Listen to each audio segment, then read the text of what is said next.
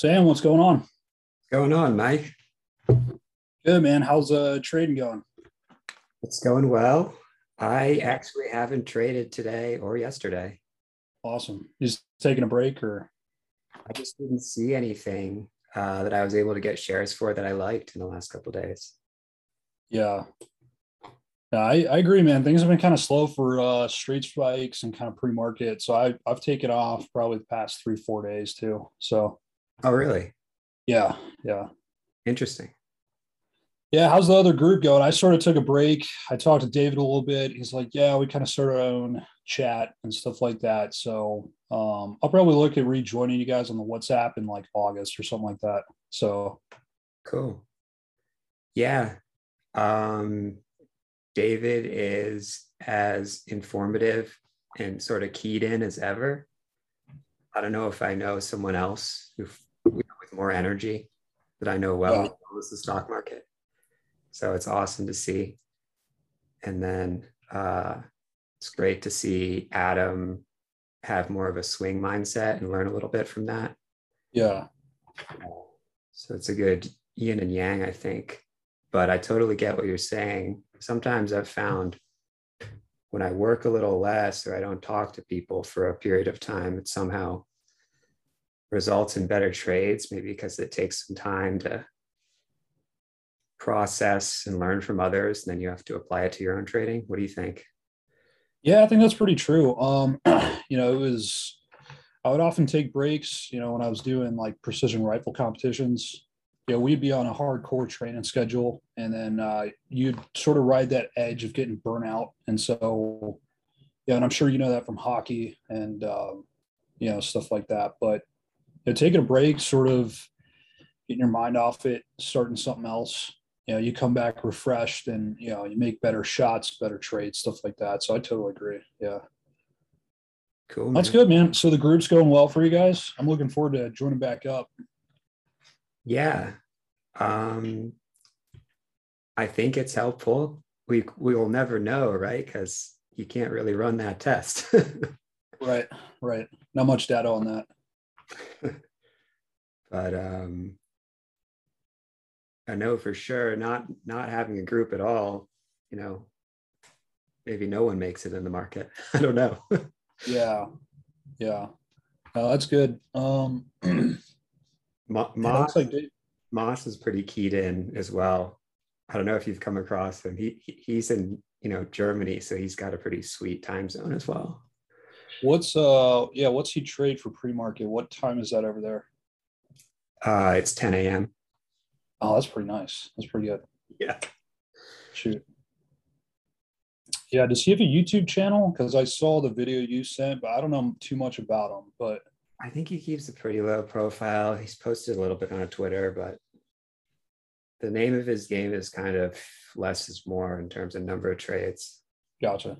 Took him like five years, he said, but now he exclusively trades like stocks that are up like 80% in the pre-market. Gotcha. It's way it's, it's incredibly disciplined. Yeah, yeah, that's good. That's good. The um yeah, I think that's pretty good. But uh I've checked in on the Discord a few times, but my schedule's been crazy because we're looking at selling my fiance's house. I'm selling my house. We're getting married, moving up to Indiana. So it's just yeah, that's why I took off from WhatsApp because it was just too much going on, you know. Yeah, so just trying to conserve energy you know? Getting up at 2 2.30 texas time it's like dude i'm gassed. So i try to any energy i have just try to put it right towards trading you know? Yeah. Um, have you come across anyone else who's uh, who you've been learning from? No not really. I just kind of um no i just sort of you know I, I took a lot of courses when i first started i took dux's course I took, man, I don't even know. Dux's Warrior Trading, Boiler Room Trading, which is a YouTube channel. Uh, Ricky Gutierrez YouTube. Um, obviously Tim Sykes, and then just a bunch of like peripheral stuff. Um, once I kind of got, got done with all the courses, I, sort of just kind of figured out how I how I kind of want to approach the market, and that's pretty much it. I mean, I'll check out guys, but um, I don't know. I just I have so much research and stuff that I got to do on the docket that that's where all my time goes, really. So cool. Yeah, that's pretty much it. I'm working on a new play right now. It's an intraday long play. Um, so we'll see how that goes. Development, I'm probably like maybe 40% done with it. So hopefully we can get that get that playing, you know, because the past two weeks has been pretty weak for straight spikes. So try to get that second play in so I can kind of supplement that diet. You know what I mean? Yeah, so, sure. That's uh makes you feel some comfort to have a long play in in development. Yeah, definitely. Commission like no locate fees. I mean, commission rates are like cut back by like 80 plus percent you know, when you're doing intraday and long, I mean, it's essentially commission free. You can do TD Ameritrade wherever. You know, you don't need like crazy specific brokers to do that. You know, you could actually this place specifically, it's a slower one. You could you could do it pretty much with a Roth uh, a Roth account too. So Robinhood. Yeah, you could do Robinhood too. Yeah, yeah. I, I had a, a Robinhood account for a little bit. Um, like years ago, but I, don't think I made any trades on that. So Reed says he's faster on his phone than on his computer. yeah. I think David told me that one time. Like David went to go visit him and he's like, Yeah, Reed just does on his phone like in the car. I was like, man, that's crazy because they're they're more scalpers. So I'm like, that's crazy that you can do be that quick on your phone, you know. It's crazy. And he comes out with some of the best, sometimes the best entry. Yeah, oh. yeah. Yeah, that's crazy. Well, this is cool, man. So, where do you want to take this podcast? You think, or what gave you the idea to want to kind of kick this up? Uh, well, in 2020, I started a TikTok. I don't know what I was thinking, but that's what happened. and uh, you know, sometimes you gotta get your money up, not your funny up. So sure.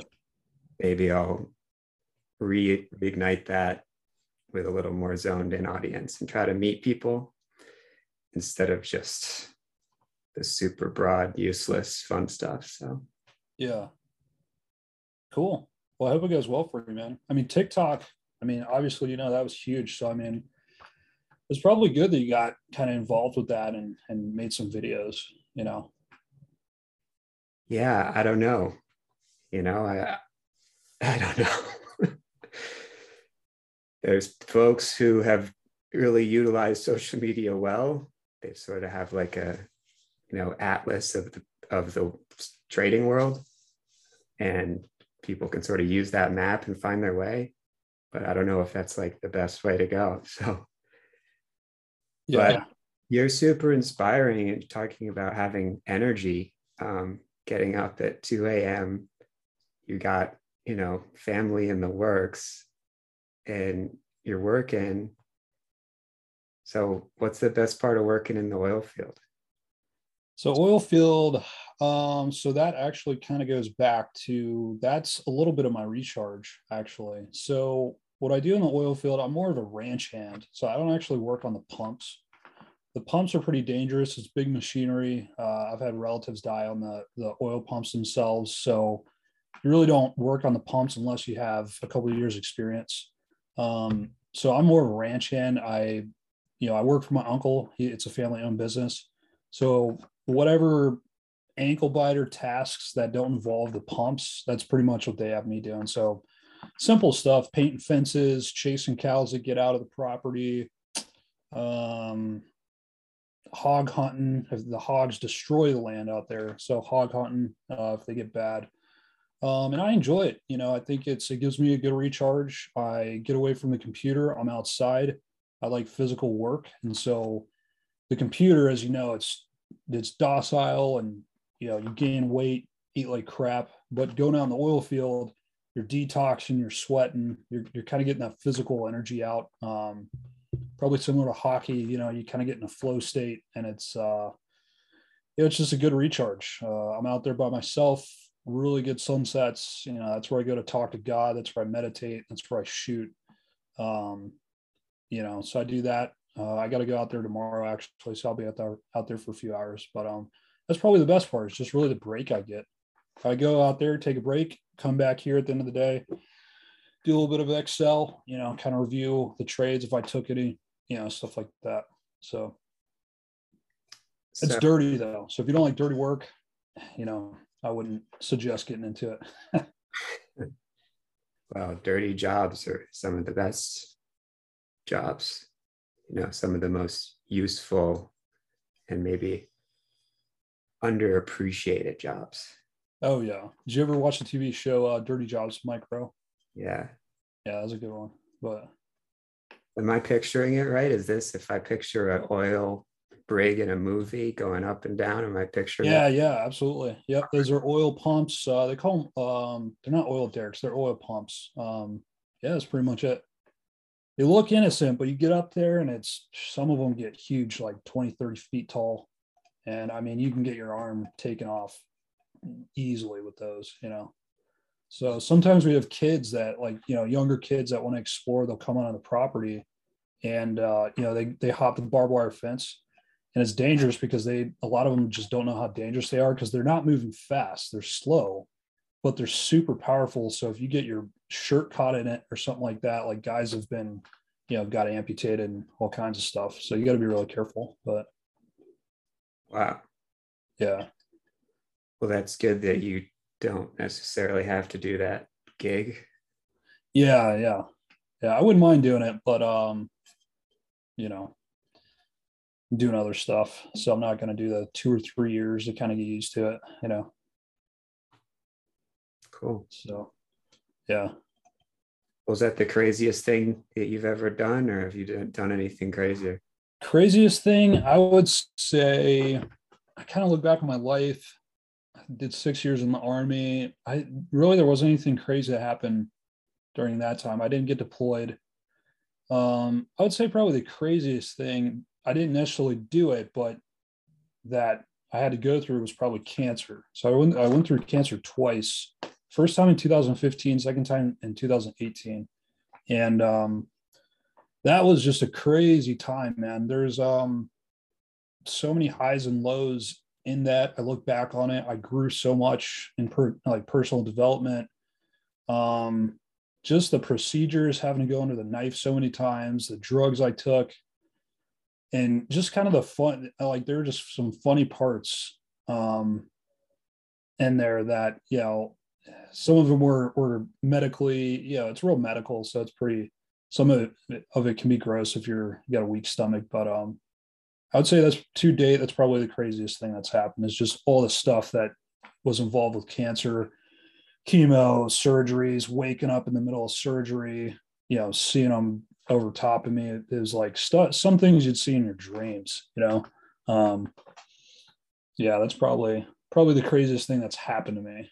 But, um, yeah, I don't know if I've necessarily done anything too crazy. I'm pretty, I'm pretty straight. I, for the most part, I, I kind of follow the rules. Um, I own a motorcycle once. That was pretty good. I would kind of push the limits on that um, as a crotch rocket. So, you know, you, you can get going pretty fast. And uh, no, I'm, I'm generally pretty uh, fairly straight laced. So, well,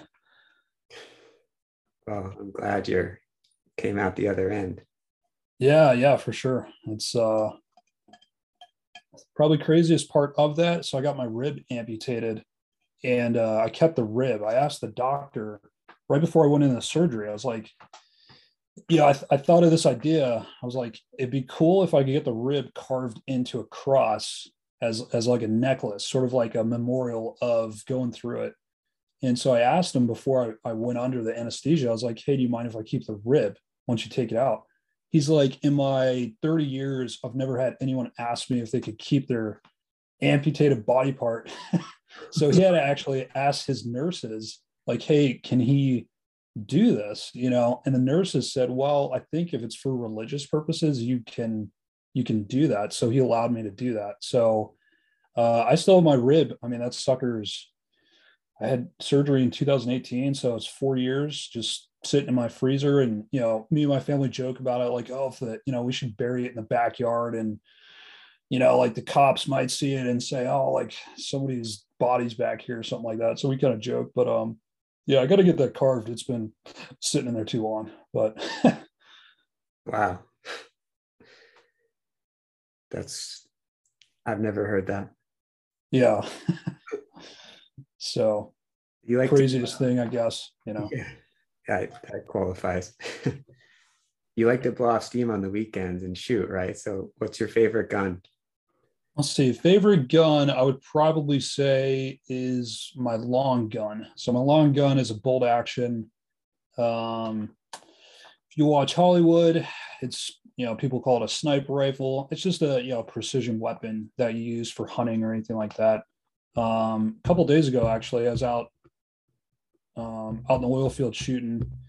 It's just fun, man. You know, if you do reloading, make your own bullets, you know, I was out shooting at uh, 1200 yards and it's, it's fun to be able to take, you know, when you make your own bullets, you can take your own creation and then actually get it to sort of do something you want it to do. So like hit a target, you know, just like trading, you know, you take essentially nothingness and and you learn the skills and then you find a pattern that you like and then you start to develop something that can potentially make you money. So you go from you you sort of create something that does something that you want it to do, I guess, if that makes sense. You know. It does. So I'd say my favorite's probably my long gun. I'd say the most practical weapon I have is the shotgun, though. The shotgun, I have three different barrels for it. Um, you can do anything with the shotgun. If you're going to only own one weapon, I'd say get the shotgun. You can shoot birdshot, buckshot with it. You can change out a barrel in 20 seconds, and now you can shoot sabot slugs and do deer hunting out to 300 yards. So it's super versatile. They're cheap. You can get one for three, 400 bucks. Ammo's relatively cheap. Um, the ammo for the long gun is real expensive. It's probably right now it's probably two dollars fifty cents a round, which is pricey. But um, ammo is ammo price has been going up, so it's kind of you know it's a little annoying. But yeah, do you shoot at all? I shot a muzzle loader once. Nice, nice. Yeah, yeah. My uh, parents sent me to conservation camp. They're real into environmentalism. Yeah, I didn't realize that that's hunt, what hunting camp is called. Oh, that's I didn't know that. That's funny. So I've never. So con, was it conservation camp? Yeah. Okay. Oh, that's interesting. I'll have to look that up. So where did you do that? Was that like in the boonies of like Montana or something like that? No, it's here in Vermont. Okay. Okay. Yeah. That's cool. So Vermont question for you. Have you ever heard of um um um what is the ice cream called? Ben and Jerry's. Yeah, pride and joy. Yeah, yeah, that's based out of Vermont. We had a neighbor who was from Vermont originally and we had to do a school project, I think, when I was a kid. And they said, pick a state. And our neighbors were from Vermont. And so I was like, oh, I'll just do Vermont. So that's where I learned Ben and Jerry's ice cream was from there. And so I called them up. They sent a bunch of these little samples. And so everyone in the class is like third grade, you know, everyone in the class got a little sample of Ben and Jerry's. That's that's one of the few I don't know much about Vermont, but I know Ben and Jerry's is from Vermont. So yeah they got bought out by Unilever, but I think they retained the. Oh, did they? Okay. Gotcha. Gotcha. So what cool. what what book uh, do you wish you could reread again for the first time? Let me think. So, you know, there's a couple good ones. Um, I didn't really care too much about personal finance up until I don't know what what 2022, probably like three four years ago. And uh, one of the first books I read was The Richest Man in Babylon.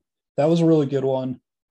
But uh, I think one of the biggest ones that really just kind of uh, that I'd, I'd reread top five out of all the books I've read. And, and you know, I'm a huge fan of Market Wizards, and uh, yeah, I'm a fangirl. That's pretty good stuff. But um, I'd say The Millionaire Next Door. I think that's a great book and a super solid read. The author went to my church in Georgia and um, man, a lot of good stuff. Have you ever read that one before? I have. That one sort of matches your personality. It does, yeah, with the data collection and Yeah. That I what I really like about that is it sort of shines shed some light into what most I don't, know about most, but a lot of millionaires, it makes you rethink what is actual like uh, I don't know high net worth or or where where should I be kind of putting my money? Should I be buying this super nice car? You know, and I think what's cool about that book is it shows a lot of guys that are really worth a lot of money. They're not buying. Some do, but most of them aren't buying like 20 pairs of shoes or four cars, you know, stuff like that. It's they're they're a little bit smarter about their money. They buy one pair of shoes and they take care of it.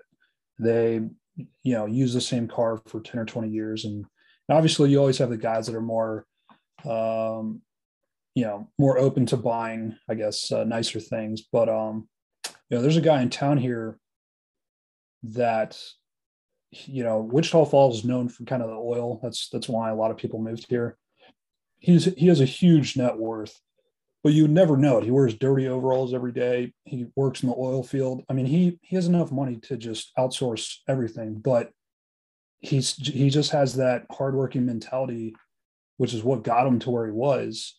And you'd never know that you know he was worth as much as he was because he drives this old truck and and uh, it's it's I think it's interesting because a lot of social media or, or Hollywood or whatever they all promote you know uh, music videos like oh buy these things. And and it's actually you know a lot of the guys that are worth a lot of money don't do that you know? So that book was interesting to me because it sort of just shocked that i guess perspective that you thought people that were really rich buy a lot of nice things and some do but a lot of a lot of people you would never even know had a lot of money you know yeah. what were kind of your thoughts on that book uh well, it's been a minute, but what it made me think of was I went to I go to this private equity conference.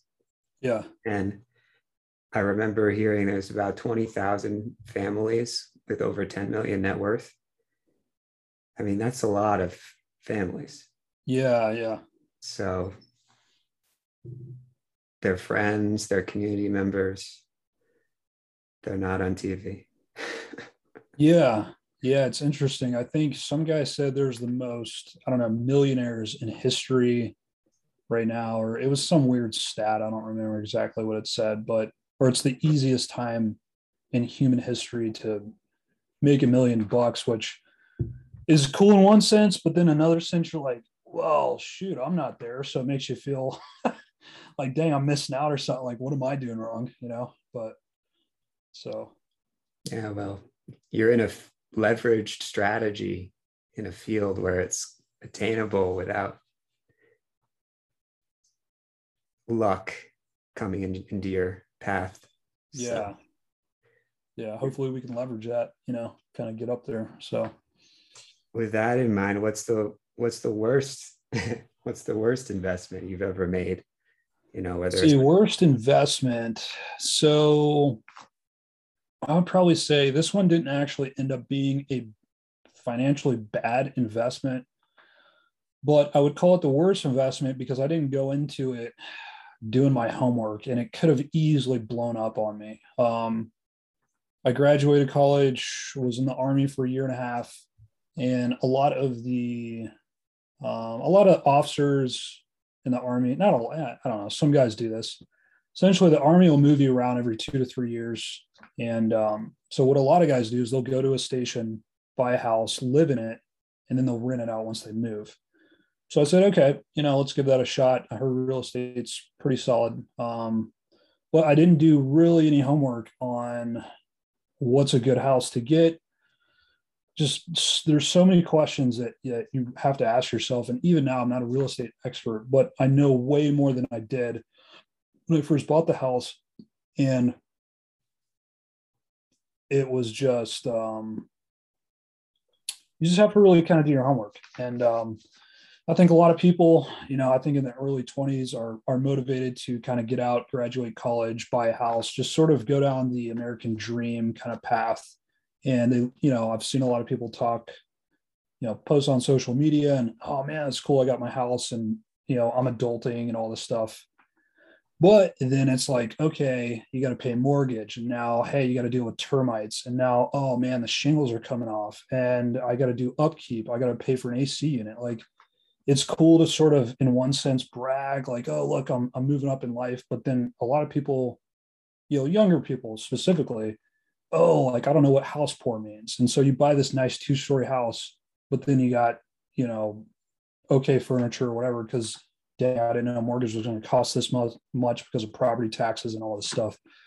So I would say the it sort of answers your question, but not not really. It's again wasn't a bad investment, but it easily could have could have been a bad one because I just didn't do my homework uh, on the property, and uh, it was a good house, but um, it, I think looking at it in hindsight, I'm like it's sort of like a trade you get into when you don't really know what you're doing, but it happens to go in your direction. And you look back and you're like, dude, that could have that could have easily blown up in my face and gone the other direction. So yeah, I'm thankful that it, it ended up working out, but uh, I'm I'm selling it this summer, which is uh, which will be good. So you know, it'll be out, out of my hands and stuff like that. I owned it for about seven years, which is you know that's been fine. So congratulations.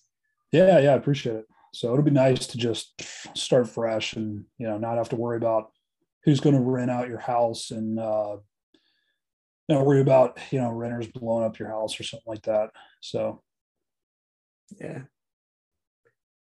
my extended family has had that trouble with renters. Oh, really? My cousins in Vermont, it's really uh, uh, friendly to renters.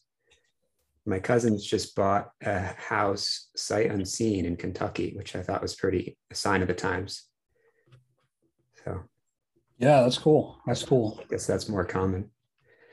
Yeah, I'll tell you, in New York, things were kind of interesting when I lived up there because, and it still is, if you're renting, um, and I don't know if this was been kind of the same with your family, but they're super pro, from what I understand, which is a little bit, but not too much. Um, it's they won't like kind of if you're not paying rent, they're not going to necessarily kick you out. And uh, they made a Netflix documentary, not documentary, but it's a show on like the worst roommates.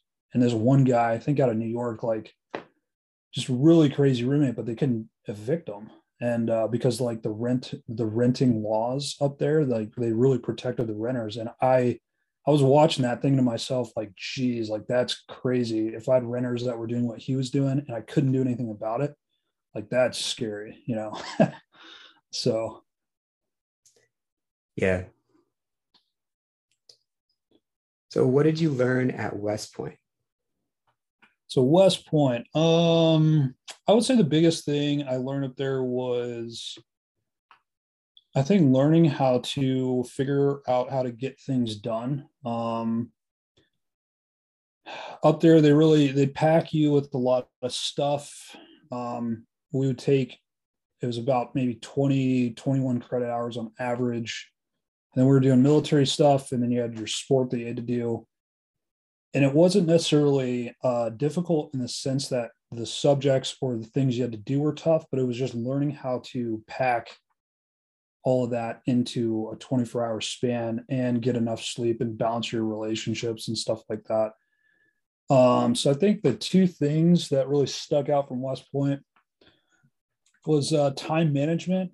You you learn how to prioritize more effectively up there, um, which I think is by their design. Um, they sort of do it through fire. They teach you that concept. Um, but the other thing too was just learning how to kind of get buckle down and get things done. You know, like cancer, for example. You know, like they don't have manuals on. All right, here's what you got to do. You know, you can research.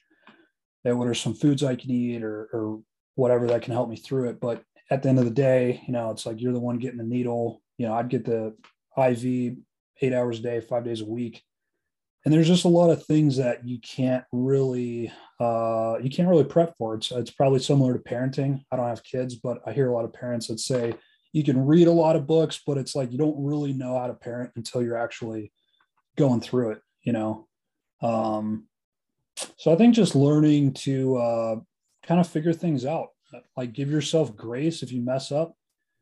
You know, trading's really similar. Like, hey, you got to figure this thing out. So uh, give yourself some breaks. know that you're going to have some setbacks, but ultimately, you know, if you make a general plan of what direction you're going, you know, adjust when you need to and, and kind of keep cranking, keep waking up, keep getting after it. I think, uh, you know, generally things will kind of work out. They may not work out the way you think they will, but a lot of times, you know, you'll get, you'll get through it. So I think that's probably the two biggest lessons uh, that West Point taught me. So I think that's a pretty positive place to end it. Is there uh, any any um, thing that you might want people to reach out to you about or place? Mm, that's a good question. Um, I don't know if anyone's going through cancer. I love talking to other uh, cancer patients. You know, I like helping them out. Um, I had testicular cancer, so for guys specifically, it's a really weird topic. You know, I noticed this when I was in the army. Um, you know, because it deals with kind of your privates and stuff like that. But once you talk about it and you sort of give more transparency to it, I think people feel comforted and uh, they actually learn a lot about it. So, hey, if anyone out there that has cancer, you need some uh, somebody to talk to or, or some prayer, uh, feel free to reach out to me and uh, love to chat. Very cool. Well, cool, man. Hope to uh, connect and um, hope that we sort of ride this market no matter where it goes. So yeah, no, it's been crazy. The past March was March was interesting, you know. So uh, I, would be curious to see how, how, you guys are doing in the um, kind of the the WhatsApp group. I'll be in there eventually, but um, yeah, with the whole Ukrainians, the oil, and then the precious metals were going crazy. I took some hits there, and it's like, man, it just March got like kind of tricky, you know. But yeah, there weren't a lot of big supernova plays. Right. When they came with oil, that was big. Marijuana never really materialized. Yeah, it kind of started, it started to heat a little bit up, I guess. And then, yeah, you're right. Like nothing really followed through on that one. I think that might be sort of par for the course for that sector, though. Yeah. I don't know if you remember, like, was it a couple of years ago? I think around the time when Canada was thinking about legalizing it, like that was that was sort of like I don't know, maybe similar to the crypto. Like everybody was buying into like, oh, like this is going to be the huge thing, you know. And uh, yeah, that's funny. So weed kind of popped up there and sort of died off like pretty quick, but yeah, yeah. Well, I hope the there's a common ground in the WhatsApp group where it's really useful to everyone. And yeah. everyone can share an amount that makes sense, you know, to their personality. It's super uh, interesting seeing, you know, someone take a five hundred thousand dollar position when you're taking when I might be taking a five hundred dollar position, but we, but they're still listening to you, you know. Yeah, yeah. And then you're seeing Dux take a $5 million position. And uh, everyone's pretty much green the past couple months, but um, different dollar values. Yeah, yeah. Absolutely. We're all we're all kind of in this journey at different points, you know.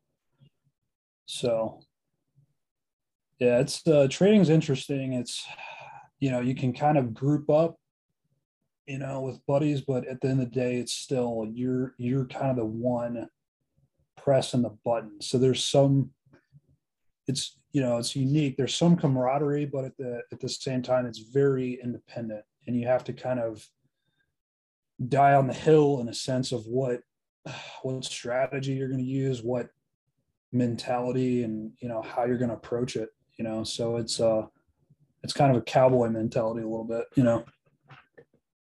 Definitely. Team sport where everyone gets their own score, I like to say. Right. Yeah, absolutely. Well, sweet. Thanks. I hope Yeah, for sure. Helpful for one of us, if not both of us at some point. And I, I hope you have a real positive April and the going forward in the summer that the house closing and is, is smooth and all that good stuff. So Yeah, I appreciate that, Sam. Thanks a lot, man. Hope the uh, podcast works out for you, man, and uh, look forward to checking out. I get I get all of David's podcast updates, so hopefully I'll see you next next on the uh, what is it, the iTunes podcast stuff. So yeah, thanks, Mike. yeah, for sure, man.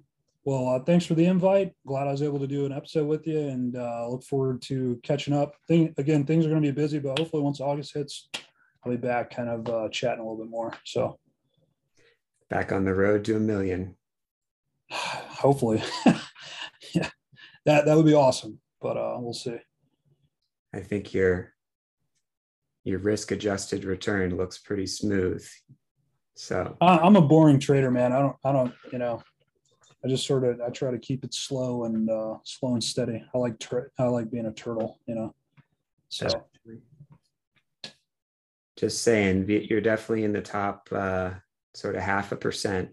I think I'm I'm fairly certain. So I appreciate that. Yeah, hopefully uh, we'll we'll see how it goes. I need to get the other plays going. Um, like I said, straight spikes have been good, but you, you kind of always need that those two or three plays that you sort of rely on. You know, I think David does.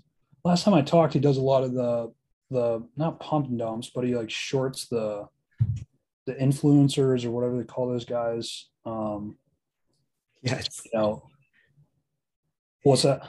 it's just, it's just hilarious, like this industry. Yeah, it's it's strange. Um, you can make money in a lot of ways. You can lose it, but there, there's just a lot of niches. You know, like I couldn't do. I'm I'm just.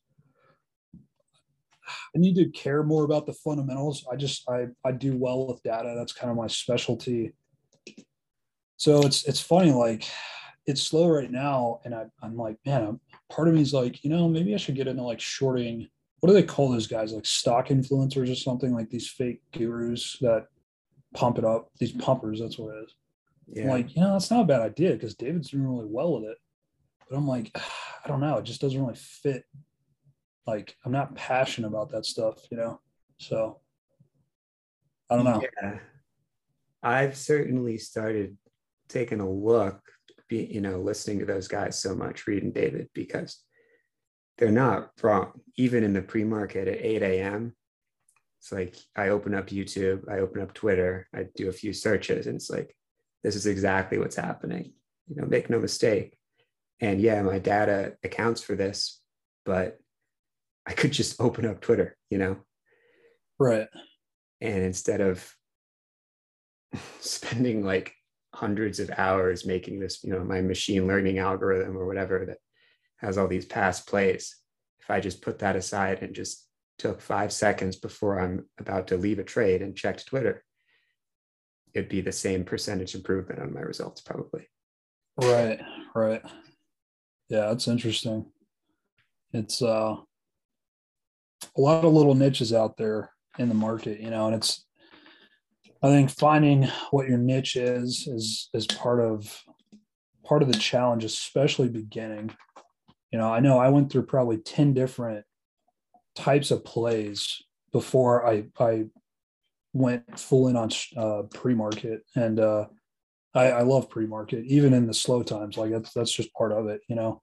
But finding like that niche once you find that niche and you're like oh okay this is where I fit the strategy fits me you know that's that's kind of the I think the big thing because you're gonna have to live and die on that hill whatever that is if it's shorting pumps or panic dip buys, multi-month breakouts, pennies, whatever options. You know, a lot of ways to make money, but you have to kind of figure out, okay, what's that one that I'm just going to commit so much time to and just master, you know? So, like I said, I kind of blabber, but um, now thanks again for the invite, Sam, and I look forward to uh, just catching up, man, over the next few months. Absolutely. Thanks awesome. again, and take it easy. Definitely. You too, Sam. Have a good one. See you, mate.